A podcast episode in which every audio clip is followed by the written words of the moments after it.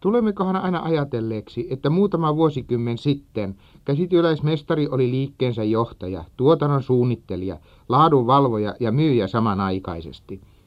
Nykyinen suuri liikkeenjohtaja tuskin tietää, mitä kaikkea hänen toiminimensä myy. Ajatelkaamme lentokoneiden aikaan saamaa liikenteen kehitystä, joka on oleellisesti vaikuttanut käsitteeseen aika. Muistakaamme, kuinka teollisuus valtavalla vauhdilla nykyisin pystyy laajenemaan ja valmistamaan uusia tuotteita. Esimerkiksi vuoden 1942 tienoilla keksittiin penisilliini. Nyt on yksistään Yhdysvalloissa kehittynyt antibioottinen lääketeollisuus, jonka vuosivaihdoksi lasketaan noin 100 miljardia markkaa. Toisena esimerkkinä voimme todeta tietokoneiden valtavan kehityksen ja leviämisen.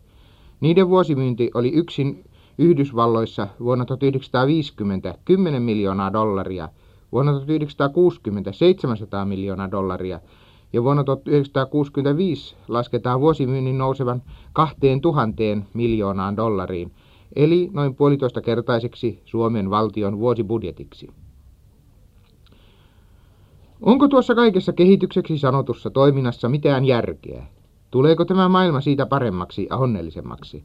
Sitä on tietenkin vaikea sanoa ja kai turha pohtia. Ihminen on utelias tutkimaan luonnon salaisuuksia, ja hän lisää tietoaan ja taitoaan sekä sitten soveltaa saamiaan tuloksia, kuten kauniisti sanotaan, omaksi mukavuudekseen. Ehkäpä niin on. Tämä soveltaminen vaan saa to toisinaan pelottavat mittasuhteet. Ainakin on nykyinen valtava tekninen kehitys tuonut mukanaan elintasossa nousun ja sosiaalisten parannusten ja turvallisuuden kasvun. Siitä ei ole mitään muuta kuin hyvää sanottavaa. Mutta samalla se yhteiskunnan koneisto, liikkeen henkilökunta, siis yleensä niiden joukko, jotka ohjailevat tätä aina vain paisuvaa toimintaa, kasvaa tavattomasti.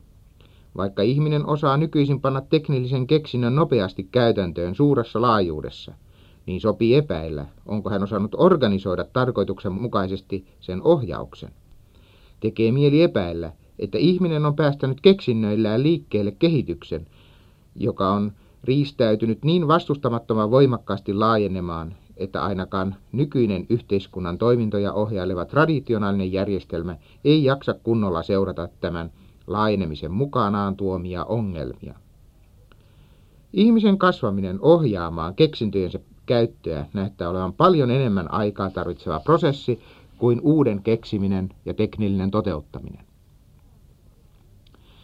Mikä on sitten tuossa uudistusten ja keksintöjen käytön ohjaamisessa se vaikeus, jota ihminen ei vielä jaksa kunnolla hallita? Ajatellaanpa paria esimerkkiä.